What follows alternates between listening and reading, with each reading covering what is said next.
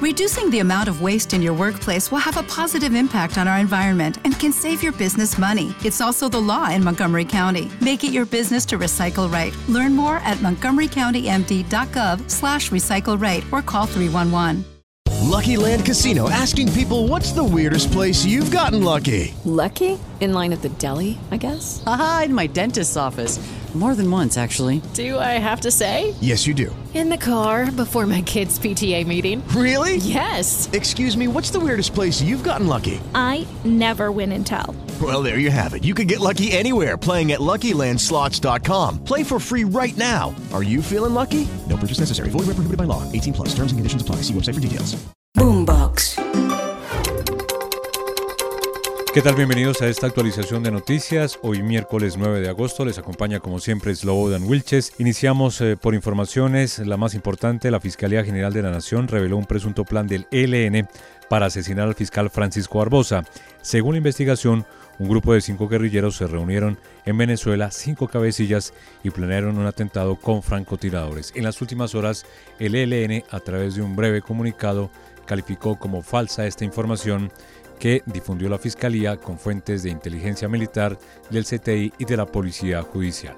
Juanita Tobar. Eslobodan, buenos días. El presunto plan del ELN para matar al fiscal Barbosa, según la Fiscalía, se basa en información recibida por tres fuentes, inteligencia militar, CTI y otra que llegó a un funcionario de la Policía Judicial que apoya la Dirección Especializada contra las Organizaciones Criminales. Fuentes que indican que personas cercanas a alias El Rolo presentan reportes sospechosos de transacciones que sobrepasan los 3 mil millones de pesos, influjos de dinero que guardan similitud con el atentado contra la Escuela de Policía General Santander ocurrida en enero de 2019. De acuerdo con la información obtenida, son cinco los altos mandos del ELN que se habrían reunido en Venezuela y allí se estarían capacitando a integrantes de esta guerrilla para un posible ataque con francotiradores. Todo esto estaría bajo la coordinación de alias El Rolo, cabecilla del Frente Urbano, y también la Fiscalía reveló que autoridades estadounidenses alertaron a la Fiscalía General de la Nación sobre el plan del ELN. Los cinco guerrilleros que se reunieron para planear el atentado contra el fiscal Barbosa serían alias El Rolo, Jaime Galvis, alias Ariel, Eduardo Galvis Rivera, condenado por el secuestro de un avión Fokker de Avianca en abril de 1999, y Leonel Salazar, alias Gonzalo Satélite, quien lleva más de 20 años en el ELN. Esta noticia se conoce en medio del cese del fuego que en teoría empezó el pasado 3 de agosto y justo cuando el comandante de las fuerzas militares, el general Elder Giraldo, señaló que tenía un reporte sobre seis presuntas infracciones del cese al fuego bilateral cometidas por el ELN. Juanita Tobar, Blue Radio. Y por supuesto hubo un rechazo generalizado en todos los sectores políticos ante esta revelación de este plan del ELN para atentar contra la vida del fiscal general Francisco Barbosa. Andrés Carmona con las reacciones.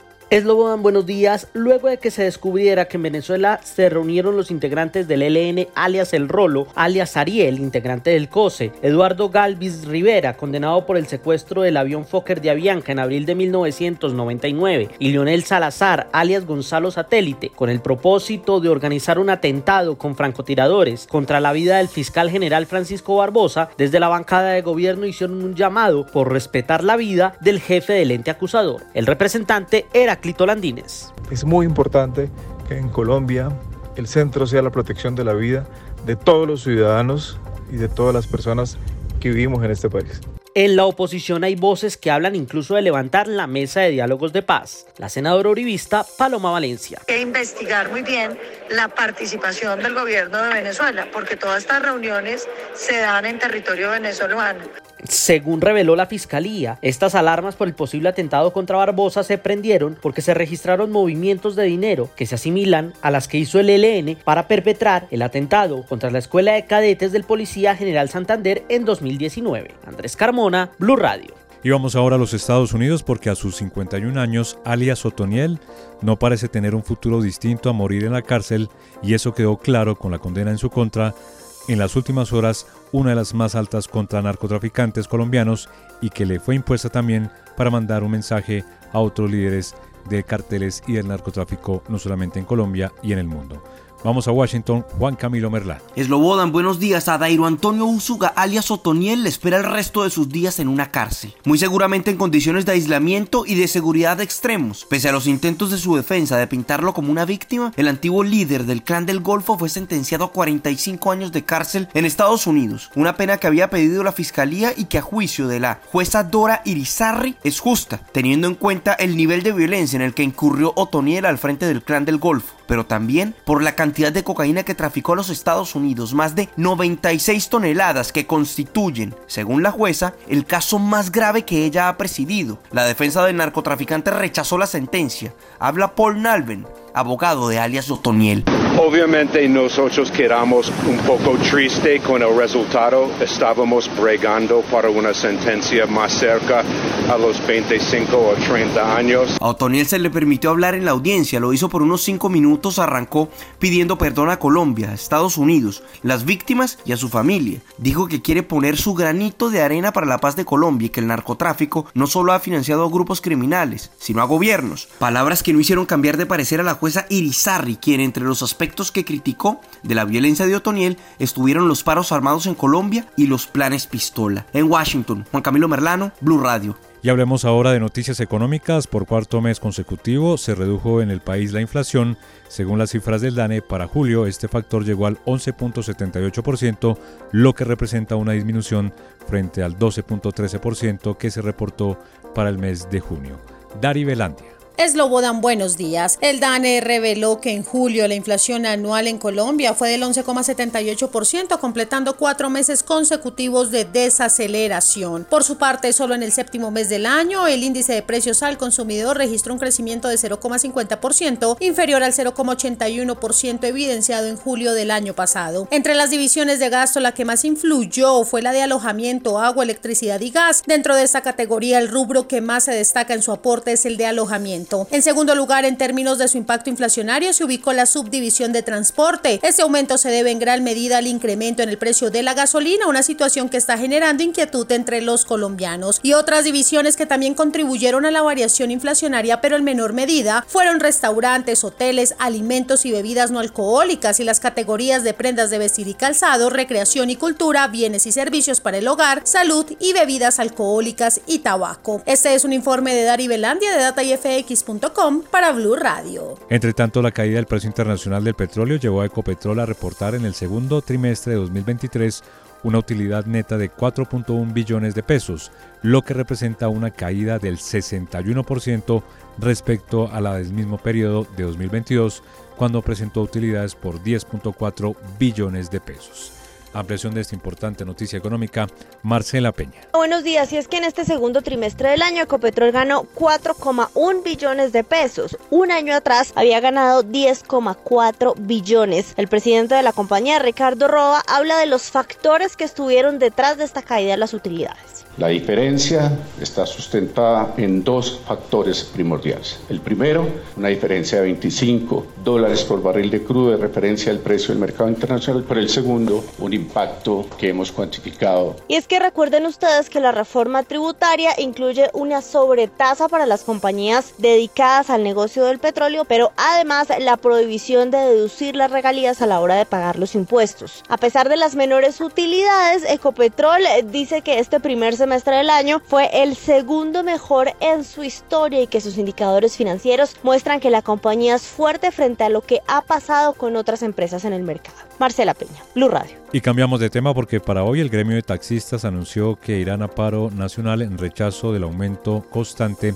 del precio de la gasolina, debido a que les ha afectado los ingresos que tienen durante el mes. En las primeras horas de la mañana en Bogotá no se registraron por lo menos aglomeraciones importantes de taxistas, mientras tanto que en ciudades como Medellín, Cali, Bucaramanga y Cartagena sí hubo movilización de los conductores. Kenneth Torres. Muy buenos días. Ante el llamado a las movilizaciones por parte del gremio de los taxistas, el ministro de Hacienda Ricardo Bonilla aseguró que el gobierno está siendo responsable fiscalmente y apoya la propuesta de tarifas dinámicas hecha por el ministro de Transporte. Siempre tendremos estas contingencias, pero nosotros tenemos que seguir siendo responsables fiscalmente y recuperar y decirle al país lo que hizo el gobierno anterior no es la mejor decisión. Desde el pasado 4 de agosto, el gobierno nacional anunció que el precio de la gasolina tendría un aumento de 600 pesos para un promedio de 13.973 pesos en la ciudad de Bogotá, razón por la cual un grupo de taxistas tiene previsto realizar una manifestación en la capital del país. Así lo expresó Herminso Bermúdez, uno de los líderes de este gremio. A partir de las 5 de la mañana se comienza la, la, la, concentración en el deprimido de la 99. Sin embargo, otros taxistas consideran que a pesar de que existen consideraciones como el transporte ilegal, alza del precio del galón, entre otros, no apoyarán la movilización de este 9 de agosto. Y que si vamos a hacer un paro, lo hagamos después de elecciones, para saber de qué está hecho el gremio de taxistas. Las autoridades distritales tienen información que sería en ocho puntos de la ciudad donde se concentraría el gremio de los taxistas. En ciudades como Cali, el punto de concentración será el centro administrativo municipal y en la glorieta de Sameco. Para los taxistas en Barranquilla, la capital del Atlántico, es la única de las grandes ciudades que no se acogió al paro nacional de taxistas. Entre tanto, en Cartagena será en San Felipe, en la sociedad portuaria Boca Grande, Aeropuerto Rafael Núñez, Terminal de Transporte, Estación de Servicio del Amparo y Ceballos. En la ciudad de Bucaramanga, el punto central será la Puerta del Sol. El gremio de taxistas de esta ciudad anunció que las manifestaciones se ampliarán hacia los municipios de Florida Blanca, Piedecuesta y Girón. En Medellín el principal punto de concentración será en Punto Cero a partir de las 5 de la madrugada de este miércoles. Allí decidirán cuáles son las actividades o acciones que tomarán durante la jornada. Kenneth Torres, Blue Radio. Y hablemos de Bogotá. Luego de los carteles alusivos a las autodefensas que se encontraron en la capital del país, la Policía Nacional descartó que haya presencia de grupos armados organizados en la capital y calificó de falsos los panfletos que están circulando en la capital firmados por el clan del Golfo. Ana María Celis. Buenos días, pues causó temor en los habitantes de la ciudad de Bogotá la aparición de grafitis con la firma de las autodefensas gaitanistas en el barrio Venecia. Luego fueron varias las casas que aparecieron firmadas en Ciudad Bolívar y Tunjuelito y además aparecieron nuevos carteles en Suba. Ante esta situación explicó el director de la Policía Nacional, el general William Salamanca, que según información de inteligencia no hay presencia de ningún grupo armado en la capital. Los documentos son documentos que los analistas nuestros eh, concluyen como apócrifos. Así que insisto, hasta hoy a esta hora, nosotros no tenemos presencia en la ciudad de grupos armados organizados como los que pretende anunciar en el video las personas que ustedes mencionan. Para esto se analizó el video del día, la hora y el lugar y el comunicado. Según las autoridades, los resultados de la policía indican que no corresponde al clan del Golfo. Ana María Celis, Blue Radio. Y nos trasladamos ahora a la ciudad de Cali porque el alcalde de esta ciudad solicitó investigar si Luz Mary Tristán era víctima de violencia intrafamiliar. El alcalde dijo que su victimario no tenía por qué estar armado. Añadió que un complejo deportivo de la ciudad será nombrado en memoria de la patinadora.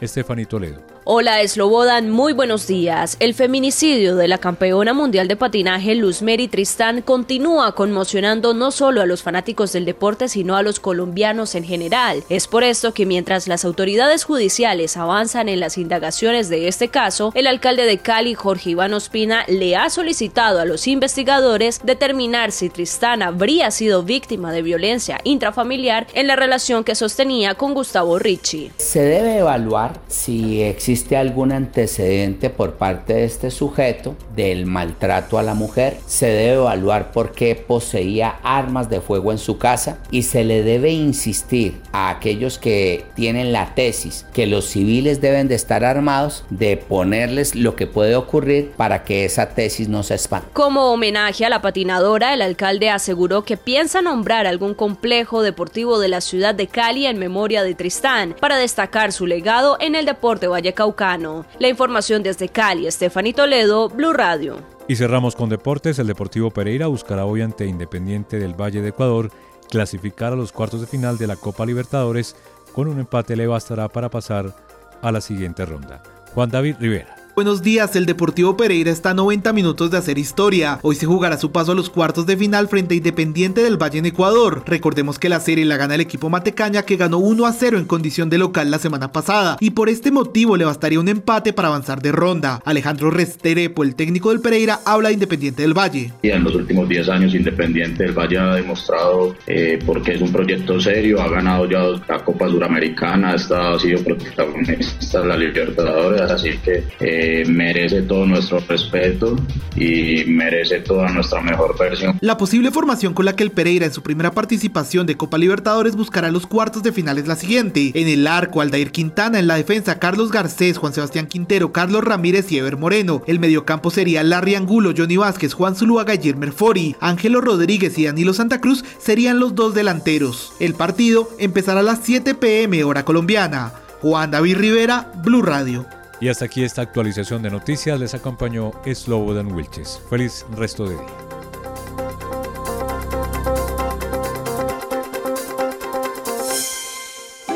Boombox.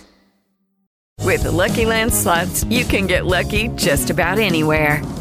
This is your captain speaking. Uh, we've got clear runway and the weather's fine, but we're just going to circle up here a while and uh, get lucky. No, no, nothing like that. It's just these cash prizes add up quick. So I suggest you sit back, keep your tray table upright, and start getting lucky. Play for free at LuckyLandSlots.com. Are you feeling lucky? No purchase necessary. Void where prohibited by law. 18 plus terms and conditions apply. See website for details. As a new Western Union customer, you can enjoy a $0 transfer fee on your first international online money transfer. Send money to your family and friends back home the fast, easy, and reliable way. Visit westernunion.com or download our app today to get started, and your first transfer fee is on us. FX gains apply, not available for credit cards and transfers to Cuba. Services offered by Western Union Financial Services Inc. and MLS 906983 or Western Union International Services LLC and MLS 906985.